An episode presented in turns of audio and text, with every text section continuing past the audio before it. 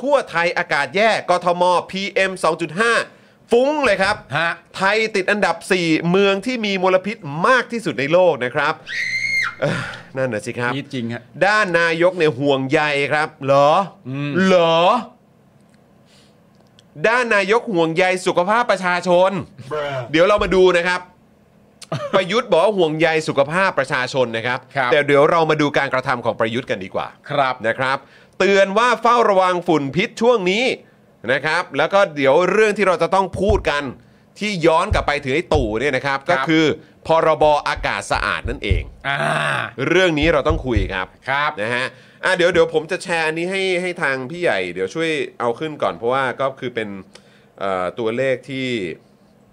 ที่เราอ้างอิงกันไปเนาะนะครับเมื่อสักครู่นี้ก็คือตอนช่วงเช้า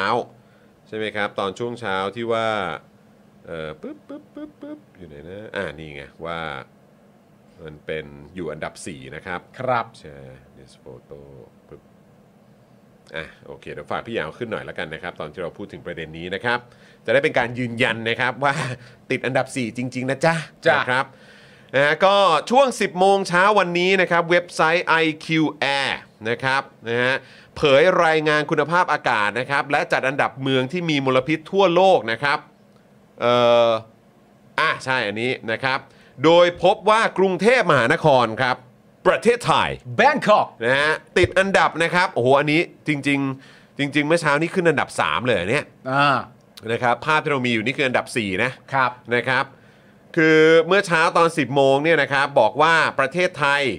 ที่กรุงเทพมหานครเนี่ยติดอันดับ 3 เมืองที่มีมลพิษมากที่สุดของโลกครับ ครับ ซึ่งอากาศอยู่ในระดับที่ไม่ดีต่อสุขภาพ อืม ขณะที่ศูนย์แก้ไขปัญหามลพิษทางอากาศนะครับ รายงานว่าพบฝุ่น PM 2.5 ในหลายจังหวัดทั่วประเทศ มีค่าเกินมาตรฐานนะครับ ครับ ขณะที่ประยุทธ์ครับ อ่า ได้เตือนประชาชนให้ระมัดระวังอากาศช่วงนี้ ควรใช้หน้ากากป้องกัน PM 2.5 เออ ประชาชนก็ต้องไปควักเงิน อืม เสียตังค์ซื้อหน้ากากการ PM 2.5 อีก อ่า อืมหากเป็นไปได้ขอให้ work from home อ่านะครับอีพวกบริษัทเอกชนทั้งหลาย อ่าน นะทั้งหลายเนี่ยนะก็ให้พนักงานอยู่อยู่บ้าน work from home กันไป เออครับผม อ่า โดยให้ส่วนราชการภาครัฐ ภาคธุรกิจเอกชน และประชาชนพิจารณา work from home ตามความเหมาะสมด้วยความระมัดระวังครับ พูดง่ายดี ง่ายเนอะ ง่ายมากเลย อะไรออกมาจากปากมัน ครับผม ประมาณนี้แหละ ครับผมอืมนะทั้งนี้นะครับรัฐบาลประยุทธ์เนี่ยนะครับเคยประกาศให้เรื่องฝุ่น PM 2.5เนี่ยนะครับเป็นวาระแห่งชาติ เออ ที่ต้องรีบเร่งแก้ไข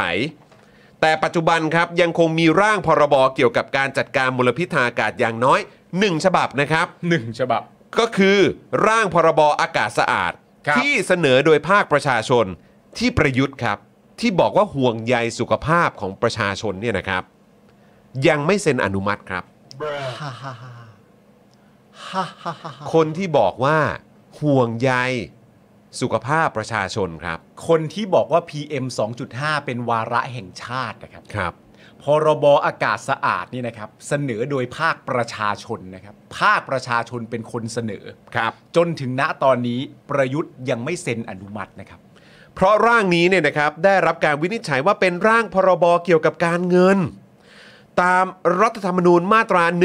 134 ที่ประยุทธ์เนี่ยต้องเซ็นรับรองก่อนครับ ครับ นะฮะก่อนที่ประธานสภานะครับ จะสามารถบรรจุระเบียบวาระการประชุมได้ อืม เพราะฉะนั้นคือจะเอาเข้าสภาได้เนี่ยนะครับ ประยุทธ์เนี่ยต้องเซ็นก่อน ใช่ แล้วประยุทธ์ก็บอกว่า โอ้ยเป็นห่วงสุขภาพประชาชนมาก ครับ นะครับ แล้วก็เรื่อง PM 2.5 เนี่ยมันเป็นวาระแห่งชาติ อืม แต่ประยุทธ์ไม่เซ็นครับ ครับ ยังไม่เซ็นครับ คนอย่างนี้นี่มันยังไงฮะ ถูกต้องครับ แหม่ มันยังไงครับเนี่ยนะฮะซึ่งต้องบอกก่อนเลยนะครับว่าก่อนหน้านี้นะคุณผู้ชม ฟังไว้นะครับ ฟังไว้เลยนะครับ ไอ้คนที่บอกว่าห่วงสุขภาพประชาชนนะครับ ครับ และไอ้คนที่บอกว่า PM 2.5 นี่เป็นวาระแห่งชาติ อย่างประยุทธ์จันทร์โอชานะครับ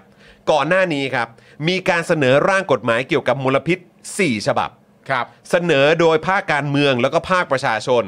แต่ถูกประยุทธ์จันทร์โอชาปัดตกทุกฉบับครับ คนนี้อะฮะ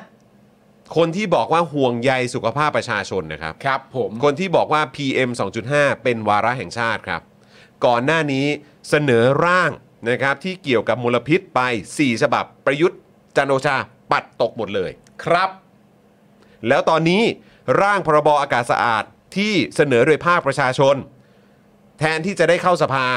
ไปพูดคุยไปถกเถียง ไปถกเถียง ไป แล้วก็ เอางบประมาณกัน ผ่านร่างนี้ให้มันเป็นกฎหมายใช้จริง เออ มันเข้าไปในสภาไม่ได้ เพราะประยุทธ์ยังไม่ยอมเซ็น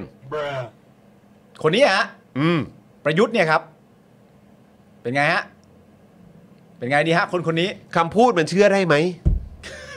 ถ้าบอกว่าห่วงใยสุขภาพประชาชน แล้วบอกว่า PM 2.5 ต้องเป็นวาระแห่งชาติ แต่พอเป็นอย่างนี้ปุ๊บ คำพูดมันเคยเชื่อได้ไหม โดยเมื่อวันที่ 14 พฤศจิกายน 65 นะครับ เครือข่ายอากาศสะอาดประเทศไทยนะครับ ออกแถลงการเพื่อเร่งให้ประยุทธ์เนี่ย รีบพิจารณาแล้วก็รีบเซ็นรับรอง ร่างพรบอากาศสะอาด เพราะยื่นร่างไปตั้งแต่มกราคมปี 2565 ครับ ปีกว่าแล้ว เมื่อมกราคมปีที่แล้วเนี่ยนะครับ ทางเครือข่ายอากาศสะอาดประเทศไทยเนี่ยนะครับเขายื่นร่างอันนี้ไป อืม แล้วก็รอให้ประยุทธ์เซ็น จนล่วงเลยมาจนถึงเดือน 11 ก็คือเดือนพฤศจิกายน ครับ ผ่านไป 11 เดือน ทางเครือข่ายก็บอกว่าประยุทธ์เซ็นสักที เออ นะครับ คือผ่านมาจะปีหนึ่งแล้วอะ่ะ อืม มึงยังไม่เซ็นอีกเนอะ เออ นะครับ ย้ำอีกครั้งครับ คนนี้บอกว่าห่วงใยสุขภาพประชาชน คนนี้ ย้ำอีกครั้งครับ คนนี้เนี่ยบอกว่า PM 2.5 เป็นวาระแห่งชาติครับ ครับ อืม ซัดมันไปครับ ครับ ร่างนี้เนี่ยยื่นมาตั้งแต่มกราคม อืม 65 แต่ถูกดองเรื่อยมา ซึ่งแนวคิดและสาระสำคัญของร่างพรบอากาศสะอาดฉบับประชาชนนี้เนี่ยนะครับ แบ่งเป็น 8 ข้อหลัก อืม ๆ มาดูกันว่ามีอะไรบ้าง ครับ 1. สถาปนาสิทธินะครับที่จะหายใจอากาศสะอาด อืม ซึ่งถ้าลงลึกไปในทางกฎหมายสิ่งแวดล้อมระดับสิทธิมนุษยชนระหว่างประเทศเนี่ยนะครับ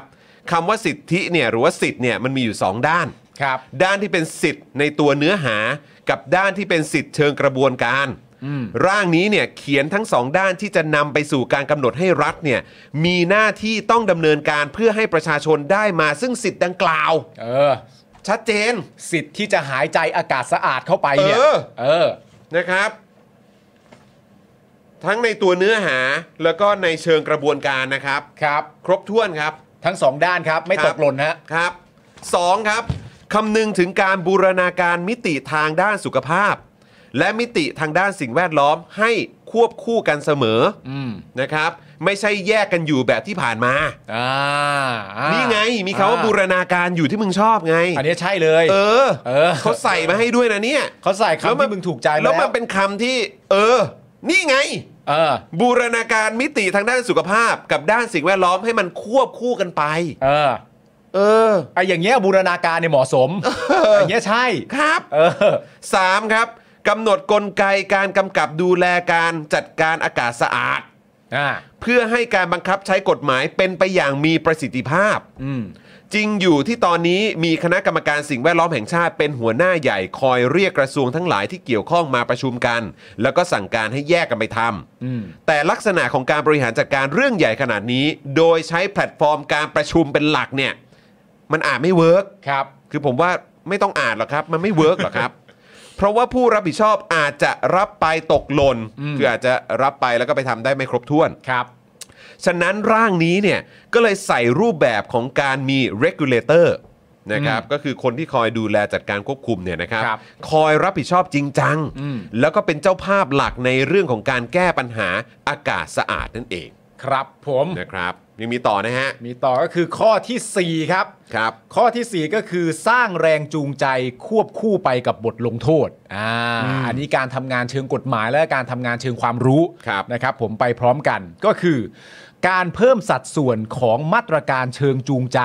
ให้มากกว่ามาตรการกฎหมายเชิงลงโทษนะครับผม ครับ นะว่า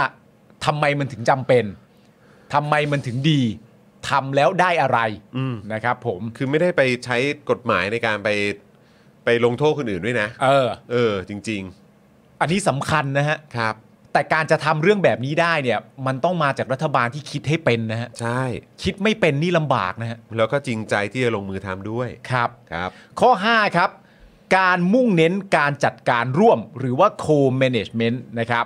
ที่เชื่อมโยงระหว่างระบบจัดการโดยรัฐ กับระบบจัดการโดยชุมชน ผสมผสานกัน เพราะที่ผ่านมากระทรวงทั้งหลายผูกขาดโดยรัฐมากเกินไปจริงครับ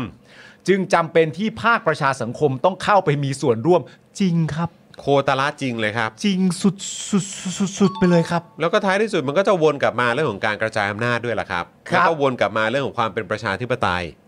แล้วก็วนกลับมาเรื่องการตรวจสอบได้นะ การ ครั ตรวจสอบความโปร่งใส ครับ ด้วยนะครับ ฮะ อืม ข้อ 6 ครับ การเปิดช่องแก้ปัญหาหมอกควันพิษในพื้นที่ที่มีลักษณะเฉพาะครับ อืม เพราะอะไรครับ เนื่องจากว่าทางภาคเหนือเนี่ยนะฮะอาจจะมีปัญหามลพิษทางอากาศจากการเผาป่ามาก หรือมีปัญหาหมอกควันข้ามแดน ขณะที่กรุงเทพเนี่ยอาจจะเป็นเรื่องยานพาหนะกับอุตสาหกรรม เราจึงต้องเว้นที่ให้กับนวัตกรรมภาคพื้นที่มีลักษณะพิเศษไม่ใช่ one size fit all ก็คือว่าไม่ใช่แบบไม่ใช่แบบด้านเดียวแล้วมันจะเชฟโบะเข้าไปกับทุกอย่างได้อะนะครับผมมันก็มีพื้นที่ที่เป็นพื้นที่เฉพาะด้วย ก็คือจะบอกว่านี่ไงเขาก็ใส่ใจรายละเอียดตรงนี้ด้วย แล้วมันเข้าใจยากตรงไหนวะ ก็นั่นนะดิ งงอะไรอ่ะ อะไรนักหนาวะ อ่ะ ข้อ 7 อันนี้เต็ม ๆ คุณจรฮะ ครับ มุ่งการบูรณาการครับ หรือว่า intrigation ใช่ไหม integration ในการทำงานเชิงระบบครับ รากเหง้าปัญหาเดิมเนี่ยนะครับ มาจากการที่ทั้งหน่วยงาน ทั้งกฎหมายกระจัดกระจาย ครับ เพราะฉะนั้นบูรณาการต้องมาแก้ปัญหานี้ เออ คำว่าบูรณาการนี่พูดแล้วอธิบาย ครับ ว่ามันคืออะไร ครับ คำว่าบูรณาการก็คือต้องบูรณาการองคาพยพทั้งประเทศ ระหว่างส่วนกลางกับส่วนท้องถิ่น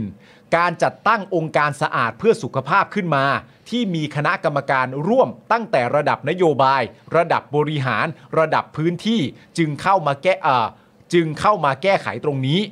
นะครับผม ซึ่งแบบมันมันก็จะมีคนออกมาพูดนะคุณผู้ชม อืม ว่าไอีเรื่องแบบเนี้ยมันไม่ได้ง่ายนะ พูดเนี่ยมันก็ง่ายนักนี่ ไม่ได้มีอำนาจเบ็ดเสร็จจะทำแบบนี้ได้สักหน่อย ซึ่ง ก็เขาก็เขียนไว้ครบถ้วนนี่ครับ ใช่แล้วคุณผู้ชม คือถ้าเกิดว่าไอ้คนที่พวกคุณสรรเสริญเยินยอ แล้วก็บอกโอ้ยตายแล้วเป็นฮีโร่ของพวกเราที่เข้ามาเอ่อแก้ไขปัญหาความขัดแย้ง อ่า ใช่ไหมเอ่อสกัดการเกิดสงครามกลางเมือง สกัดการนองเลือด เออสกัดการนองเลือดอะไรแบบเนี้ย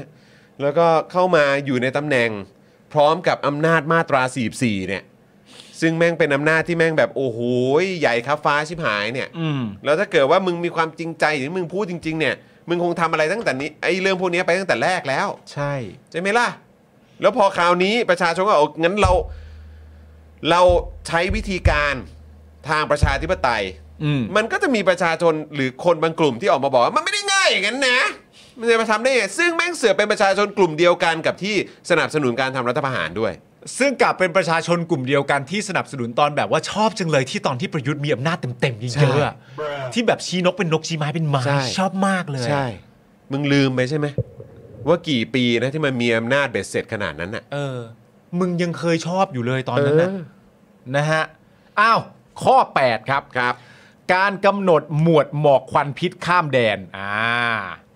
เรื่องนี้นะครับเป็นปัญหาหนึ่งที่หลายประเทศอาเซียนทำกันอยู่นะครับผมเพราะอินโดนีเซียปล่อยหมอกควันแต่ละปีสูงมาก และด้วยความที่ PM 2.5 มันเล็กนะครับผมก็เลยโดนลมพัดไปได้ไกลมาก สามารถมาถึงภาคใต้ของไทย มาเลเซียและก็สิงคโปร์นะครับ ดังนั้นเวลานี้เนี่ยนะครับ ทางประเทศสิงคโปร์เนี่ยจึงมีกฎหมายหมอกควันข้ามแดนแล้ว มาเลเซียก็กำลังเรียนแบบสิงคโปร์ ส่วนร่างพรบอากาศสะอาดนะครับ เป็นทำนองเดียวกันกับสิงคโปร์แต่ย่อส่วนแล้วเอามาเขียนไว้แค่หนึ่งหมวด โอ้โห นะครับผม นี่ไง ย่อ คือ ย้อย โคตรละของความแบบว่าบูรณาการให้แล้วนะเนี่ย ใช่ครับ เออนะครับ อ่ะ อ่ะนะครับอ่ะเดี๋ยวเดี๋ยวก่อนอื่นเดี๋ยวขอเอ่อขอซาวให้กับคุณวิวัฒน์ได้ไหมครับ ได้เลย นี่นะฮะนี่ก็ซูเปอร์แชทมาครับบอกว่าเล่นปลดล็อกผังเมืองตั้งแต่ปี 57 แล้วมาบอกห่วงใยแหมอืม มี นั่นนะสิครับนะแล้วก็เมื่อสักครู่นี้มีมีซูเปอร์แชทมาอีกท่านใช่ไหมนะครับมีซูเปอร์แชทมาอีกท่านอยู่ตรงไหนเอ่ยอ๋อมีของคุณวิวัฒน์ อันนี้ ขอของ งของนิวัฒน์แล้วก็อันนี้ อีก ข อี อก ง ท่านหนึ่งนี่อะไรนะ NPC ครับ อ่าครับผม ขอบคุณมากนะครับ บอกว่าบูรณาการแปลว่าบูรณาการขอบคุณ what the fuck ครับผมนั่นน่ะสิครับ งงชิบหายครับ อ่ะ คุณผู้ชมต่ออีกนิดหนึ่งดรเดวิดบอยด์ครับ ครับ เป็นผู้รายงานพิเศษของ UN หรือของทางสหประชาชาตินะครับ ด้านสิทธิมนุษยชนและสิ่งแวดล้อมนะครับ เคยเรียกร้องให้รัฐบาลไทยนะครับ ให้ยอมรับและประกาศใช้พรบอากาศสะอาด อืม ที่ยกร่างโดยเครือข่ายอากาศสะอาด โดยระบุว่าเป็นกฎหมายที่ยอดเยี่ยมฮะเขาใช้คำว่ายอดเยี่ยมเลยนะ ครับ นะครับและจะสามารถแก้ปัญหามลพิษทางอากาศที่ประชาชนคนไทยกำลังทนทุกข์อยู่ในขณะนี้ได้ อืม นะครับ ก็งงเหมือนกันครับ ย้ำอีกครั้งนะครับคุณผู้ชม ตอนนี้มันมีร่างพรบอากาศสะอาด ครับ ซึ่งเสนอโดยภาคประชาชน ครับ นะครับ อยู่กับไอ้ตู่ ครับ ซึ่งไอ้ตู่เนี่ยก็เป็นคนบอกว่าโอ้ยห่วงใยประชาชนมาก ครับ ห่วงใยสุขภาพประชาชนมาก ครับ แล้วก็ประกาศมาแล้วนะครับ บอกว่า PM 2.5เนี่ยนะครับมันเป็นวาระแห่งชาติครับ ใช่สิ แต่ สุข ไอ้ ภาพประชาชนน่ะ ครับแต่ไอ้ร่างพรบฉบับนี้เนี่ย อ่า มันก็ไปค้างเติงอยู่ไอ้ตู่เนี่ย อ่า ตั้งแต่มกราคม อืม ปีที่แล้ว อ่า จนนี่เพิ่งผ่านเดือนมกราคมปี 66 ไป ครับ นะครับไอ้ตู่มันก็ยังไม่เซ็นครับ อ่า ก็เลย ถ้าถาม ส่งเข้าพิจารณาในสภาไม่ได้ เออก็คือถ้าจะถามว่า อ้าว แล้วทำไมประเด็นนี้ไม่เอาเข้าไปถกในสภาสักทีล่ะสอสอทำอะไรกันอยู่ อืม ทำไมไม่แคร์ประเด็นนี้ ครับ ก็ตู่มันไม่เซ็นครับ ครับผม ฮะ ซึ่งอันนี้เนี่ยยังไม่นับนะครับที่ก่อนหน้านี้มีการเสนอร่างกฎหมายเกี่ยวกับมลพิษอีก 4 ฉบับ ครับ นะครับที่เสนอโดยพักการเมืองและภาคประชาชน ที่ไอ้ตูนี่แหละครับ ครับ นเดียวกันเนี่ยแหละครับ ฮะ ปัดตกทุกฉบับนะครับ ครับ ครับ แต่ อ่ะ ประเด็นคุณเดวิดบอยนะครับ ก็มีคุณเวจเจตเนี่ยก็เข้ามาถกเถียง ทำไมฮะ นะครับผมบอกว่าฝรั่งจะมารู้อะไรเนี่ยก็แบบชัดเจนนะฮะ ครับผม ฝรั่งจะมารู้อะไร เออฝรั่งจะมารู้ อ อะไร อก แบ ควา บ มเห็น บอกว่าเป็นกฎหมายที่ยอดเยี่ยมด้วยนะ เออ ครับผมอย่าไปฟังมันฝรั่งมัง ไปฟัง ค่า มัน นะอืมครับผม ข้อมูลเคียงหน่อยคุณผู้ชมฮะ อ่ะนะครับเมื่อวันที่ 24 ธันวาคมที่ผ่านมาครับกระทรวงอุตสาหกรรมเนี่ยได้แสดงความกังวลต่อสถานการณ์ฝุ่น PM 2.5 จากการลอบเผาอ้อยครับ ครับ ลอบเผาอ้อย อืม เพื่อใช้ในอุตสาหกรรมน้ำตาล อุตสาหกรรมน้ำตาลเหรอครับ ครับ ที่อาจจะแย่กว่า 3 ปีที่ผ่านมาอีกนะครับ อุตสาหกรรมน้ำตาลเหรอครับ ครับผม และ ซึ่งถ้าอย่างนี้มันก็คงไม่ใช่รัฐบาลที่แล้วใช่ไหม ก็มัน 3 ปีอะเออ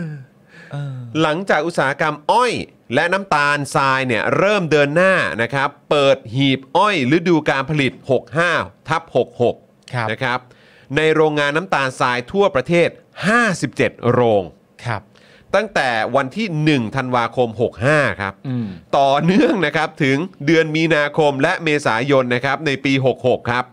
น้ำตาลเหรอ เพราะฉะนั้นมันจะลากยาวไปจนถึงเมษาเลยนะคุณผู้ชม ครับ นะครับก็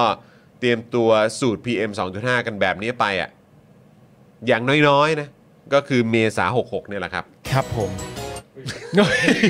ครับผม มันไม่ได้น่ายินดี คือจะบอกว่าเป็นรางวัลให้กับพวกเราหรือเปล่าก็ไม่รู้นะฮะ เออ นะครับก็เป็นรางวัลให้กับคนที่เชียร์เนี่ยแหละครับ ครับ เชียร์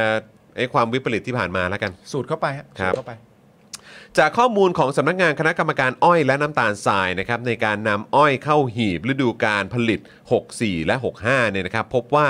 กลุ่มโรงงานที่มีการรับอ้อยถูกเผาเข้าหีบสูงสุดเนี่ยนะครับคือโรงงานในกลุ่มบริษัทมิตรผลนะครับ 5.36 ล้านตัน ครับ กลุ่มบริษัทไทยรุ่งเรือง 3.86 ล้านตัน กลุ่มบริษัทน้ำตาลขอนแก่น 2.27 ล้านตัน ส่งผลให้เกิดควันไฟที่ทำให้เกิดฝุ่น PM 2.5 ขยายเป็นวงกว้างครับ โดยเฉพาะในทั่วพื้นที่ภาคตะวันออกเฉียงเหนือ ภาคตะวันออกและภาคกลางนะครับ รวมถึงพื้นที่ที่มีประชาชนอาศัยอยู่อย่างหนาแน่น และพื้นที่ท่องเที่ยวสำคัญในหลายจังหวัด และกรุงเทพมหานคร โดยประมาณการอ้อยที่ถูกลักลอบเผานะครับ 10 ล้านตันนะครับ เสมือนกับการเผาป่า 1 ล้านไร่ครับ เย้ยเย้ย กระทรวงอุตสาหกรรมนะครับก็ยังรายงานนะครับว่าสำหรับสถิติการลักลอบเผาอ้อย อันเป็นสาเหตุสำคัญประการหนึ่งของการเกิดฝุ่น PM 2.5 ในช่วง 3 ปีเนี่ยนะครับของการผลิตที่ผ่านมาเนี่ยพบว่าปี 62 และ 63เนี่ย มีกะมีอ้อยที่ถูกลักลอบเผานะครับ3 37.18 ล้านตันครับ ปี 63 และ 64 นะครับ มีอ้อยนะครับที่ถูกลักลอบเผาเนี่ย 17.61 ล้านตันครับ ครับผม โอ้น้อยลงฮะ และปี 64 65 ครับ ปีก่อนนี้น้อยลงใช่ไหม เออ ปีนี้กลับขึ้นมาอีกแล้ว ครับ ถูกลักลอบเผานะครับ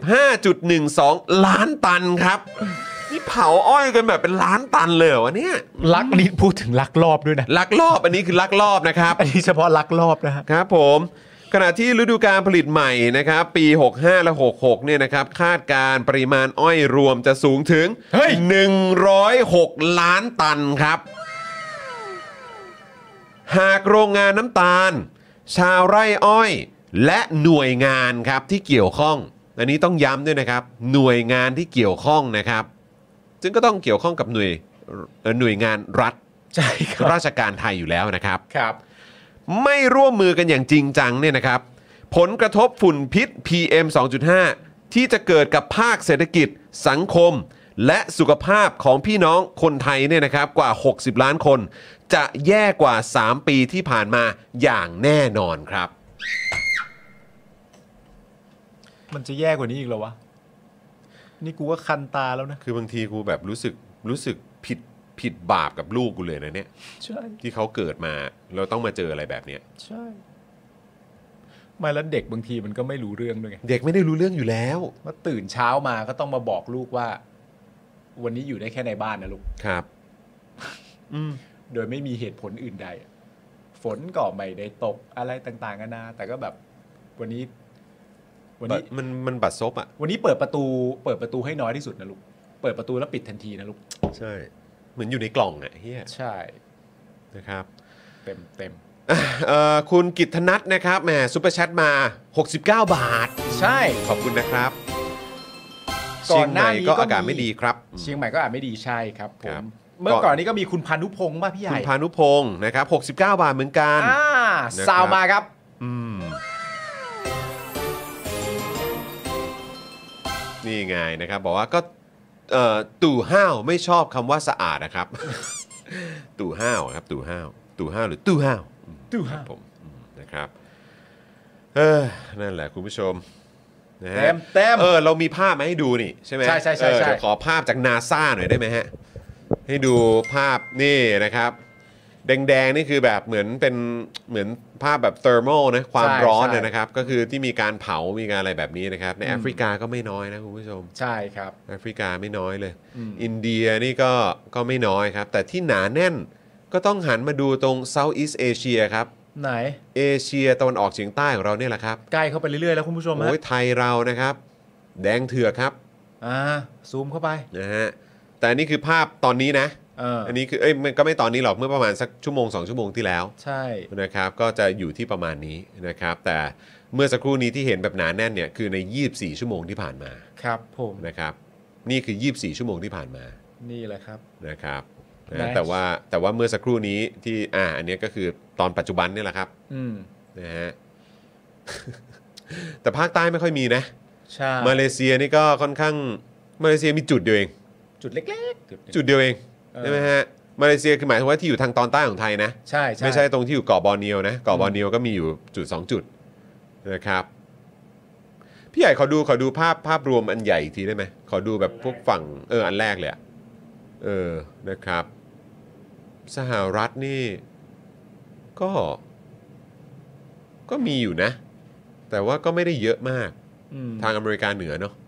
ใช่ นะนั่นก็แบบรวมแบบสหรัฐกับแบบพวกแคนาดาอ๋อไม่อันนั้นสหรัฐอย่างเดียวเพราะแคนาดาอยู่ด้านบนไปอีก อืม ใช่ไหมครับ แล้วก็เอ่ออ๋อแล้วก็มีทางภาคตะวันตกของเขาด้วยนี่ อืม นะครับ แล้วก็ฝั่งจีนก็เยอะนะคุณผู้ชม สังเกตดูทางฝั่งจีนก็เยอะครับ ประเทศใหญ่ นะฮะอินเดียปากีสถานนี่ก็โอ้โหยแล้วก็บังคลาเทศนะโซนนั้น อืม แถวๆนั้นนะครับก็ไม่น้อยเลยทีเยว อันดับหนึ่งคืออะไรนะเมื่อกี้ อันดับหนึ่งคือปากีสถาน ปากีสถา ปะ น ใช่ไหมเออนะครับ จริงๆเราก็มีเป็นแบบเอ่ออันดับด้วยใช่ไหมฮะ พี่ใหญ่ นี่อันนี้ก็คือที่เราเช็คกันมาตอนประมาณสักเที่ยง 55 อ่า เราอยู่อันดับ 10 กับ 11 นะ กรุงเทพ ก็อยู่อันดับ 10 ก็แดง อ่าน นะครับ เชียงใหม่ก็ไม่ธรรมดาโหเชียงใหม่ก็หนักนะพี่ใหญ่เนาะ เชียงใหม่หนักอยู่แล้ว ก็เรื่องไอ้นี่ไงครับเผาบนดอยข้าวโพดเนอะเชียงใหม่ ข้าวโพดนะ ใช่เชียงใหม่ข้าวโพดก็ภาคกลางก็ไรอ้อย อื อื ม ม นั่นแหละครับ ปากีสถาน 2 จุดเลยนะ2อันหนึ่งกับ 3 เลยนะ เออสองนี่เป็นฉงชิ่งเหรอฉงชิ่ง ฉงชิ่ง เออไชน่า China นะครับคูเวตก็ติดว่ะ คูเวตซิตี้เลยด้วยนะ แอสตานาคาซัคสถานแอสตานานี่เมืองหลวงปะเข้าใจว่าเมืองหลวงนะ อ่า ก็หนักนะเนี่ย คาบู อัฟกานิสถาน โอ้ แต่ละประเทศ บังกลาเทศ แต่ละประเทศ อินเดียก็ติดกันเลยนะ มุมไบกับเดลีนะ กูพยายามหาประเทศพัฒนาแล้วที่อยู่ในลิสต์หน่อยมีไหม ก็จีนไง เออ จีน จีน ประเท จีนศพัฒ จะ แล้ ถือว่าเป็นประเทศพัฒนาแล้วปะจีนนี่เป็นประเทศพัฒนาแล้วปะวะ ฐานเศรษฐกิจขนาดใหญ่ขนาดนั้นก็ต้องพัฒนากันบ้าง ใช่ไหมฮะ แล้วก็มีมีอันดับในในของของประเทศเราด้วยนี่ใช่ไหม เออ ใช่ใช่ใช่เออพี่ใหญ่ขอดู ช่ไมฮะ ขอดูของ ขดู ไทยแลนด์หน่อ ข ย องไทยแลนด์หน่อย ไทยแลนด์ก็คืออะไร สมุทรสงครามเหรอ บางบางขุนเทียนเหรอ สมุทรสงครามโหสมุทรสงครามหนึ่งกับสองเลยเหรอเนี่ย ยังเป็นยังถูกจัดให้เป็นประเทศกำลังพัฒนาอยู่นะ เหรอจีนเหรอ ใช่ เหรออ๋อเหรอ ใช่ใช่ ซึ่งอันนี้จัดเอ่ออ่าจัดอันดับจากองค์การการค้าโลก ซึ่งตั้งอยู่ที่กรุงเจนีวาสวิตเซอร์แลนด์ทำให้จีนเนี่ย อ่า ได้รับการปฏิบัติแบบพิเศษและแตกต่าง ส่งผลให้จีนเนี่ยสามารถให้เงินอุดหนุนภาคเกษตรกรรม แล้วก็จัดระเบียบอุตสาหการค้าที่สูงขึ้น เพื่อให้เข้าถึงตลาดได้มากกว่าประเทศที่พัฒนาแล้ว อ่า มันก็มีเหตุผลของมัน ครับผมนะฮะ ชะอำชะอำชะอำเลยนะ อุ้ย ท่องเที่ยวเลยนะ ร้อยเก้าห้าว่ะ บางกรวยนนทบุรีอ่ะแก๊งนนทบุรี ครับผมร้อยเก้าสองนะเฉลิมพระเกียรติสระบุรี 215 เลย เอ ว่ะ อ โอ้โหสมุทรปราการครับพระสมุทรเจดีย์209ฮะ ขอนแก่นร้อยโหขอนแก่นร้อยเก้าเก้าคุณไทนี่ส่งมาบอกว่าแม่กลองก็หนักมากนะ แม่กลองก็หนักใช่ไหมครับ ใช่ อืมนะครับ นั่นแหละครับ คุณผู้ชม ครับ ผม ผมก็รู้สึกว่าไอ้สิ่งที่ ไอ้ตู่มันพูดนะครับ บอกว่ามันห่วงใยสุขภาพประชาชนอะไรต่าง ๆ เนี่ย เราน่าจะชัดเจนแล้วก็ยืนยันได้แหละ อืม จากการกระทำนะครับ ก็คืออ๋ออำเภอบางคนทีเหรอครับ บางคนทีอ๋อขออภัย โอ ค เครับ นั่นแหละครับก็คือเออเราดูได้จากการกระทำอะครับ อืม นะฮะก็คือว่า ถ้าเกิดว่ามันใส่ใจอย่างที่มันว่าจริงๆอะทำไมถึงไม่เซ็น แล้วก็ให้เข้าสู่สภาแล้วก็ให้มีการเอ่อพิจารณากันไป มันใส่ใจเรื่องอะไรบ้างดีกว่า คุณผู้ชม ที่เราเห็นกันมา มันใส่ใจเรื่องอะไรบ้างดีกว่า แล้วท้ายสุดมันก็ต้องย้อนกลับไปครับ คือมันไม่ใช่แค่ต้องเอาให้ตู่ออกจากสมการนะครับ ใช่ ก็คือตู่รวมไทยสร้างชาติ พลังประชารัฐพักเล็กพักน้อยที่เคยสนับสนุนนะครับ แล้วก็อยู่ร่วมกันเป็นองคาพยพเดียวกัน อืม กับคนที่ยึดอำนาจมาเนี่ย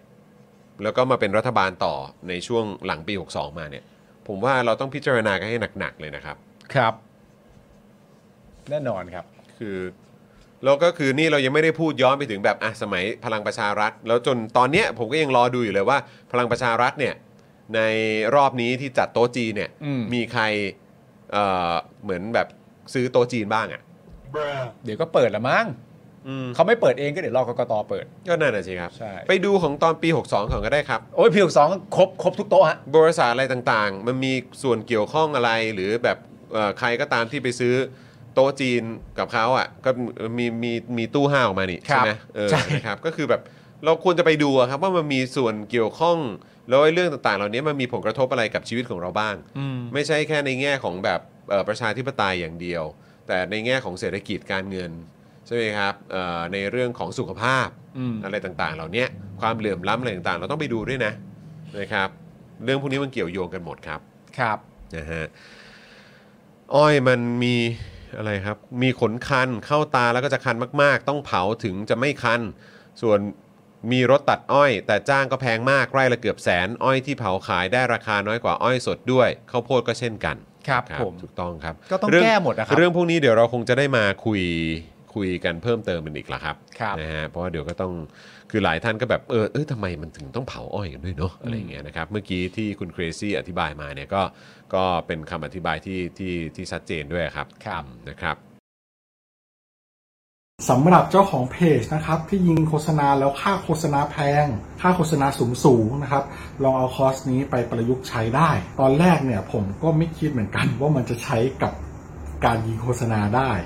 นะครับ คือจริง ๆ แล้วความตั้งใจจริงผมอะผมแค่อยากจะทำคอร์สที่วิเคราะห์พฤติกรรมของผู้ใช้งานนะครับในโซเชียลมีเดียเฉยๆนะฮะเพื่อให้ได้ออร์แกนิกริชที่เพิ่มมากขึ้นนะครับ แต่ ดันมี ผู้ใช้ที่มีประสบการณ์เขามาลองซื้อไปนะครับ แล้วเขาเอาไปประยุกต์ใช้ทำให้ค่าโฆษณาของเขาอะลดลงถึง 10 เท่าเลย แล้วก็มีอีกรายหนึ่งนะครับ เป็นผู้ใช้ที่มีประสบการณ์เหมือนกันนะครับ ซื้อเอาไปประยุกต์ใช้ปรากฏว่าพอปรับใช้ตามคอร์สนี้แล้วอ่ะเขาบอกว่าพอเขาหยุดแอดน่ะลิสต์มันไม่ค่อยตกเขาส่งรีวิวมาให้ดูด้วยนะครับ ถ้าท่านอยากทราบว่ารีวิวอยู่ตรงไหนก็ไปดูในโพสต์ข้างล่างได้นะครับผมโพสต์ไว้แล้วนะฮะ หลาย ๆ ท่านเนี่ยซื้อไปแล้วอ่ะ แล้วเขาปรับได้ภายในสัปดาห์สองสัปดาห์เองผมว่าเขาเก่ง เขาเก่งจริงนะครับก็ไม่คิดว่าคอร์สของเราจะเป็นประโยชน์ขนาดนี้นะครับ ก็คอร์สนี้เนี่ย 2,999 บาทนะครับ ถ้าใครสนใจก็ทักแชทมาได้เลยนะครับ ก็หวังว่าจะเป็นประโยชน์นะครับ หลังซื้อคอร์สไปแล้วนะครับ ไม่ต้องกังวลนะครับ ก็ถามได้นะครับ กลับมาถามได้นะครับ ไม่ว่าจะเรื่องคอร์สหรือนอกคอร์สนะครับ ถ้ารู้ผมตอบให้ ถ้าไม่รู้ผมก็จะไปค้นหามาให้ โอเค ขอบคุณมากครับ คอร์ส 2,999 บาทนะ ทักแชทได้เลย ครับ ขอบคุณครับ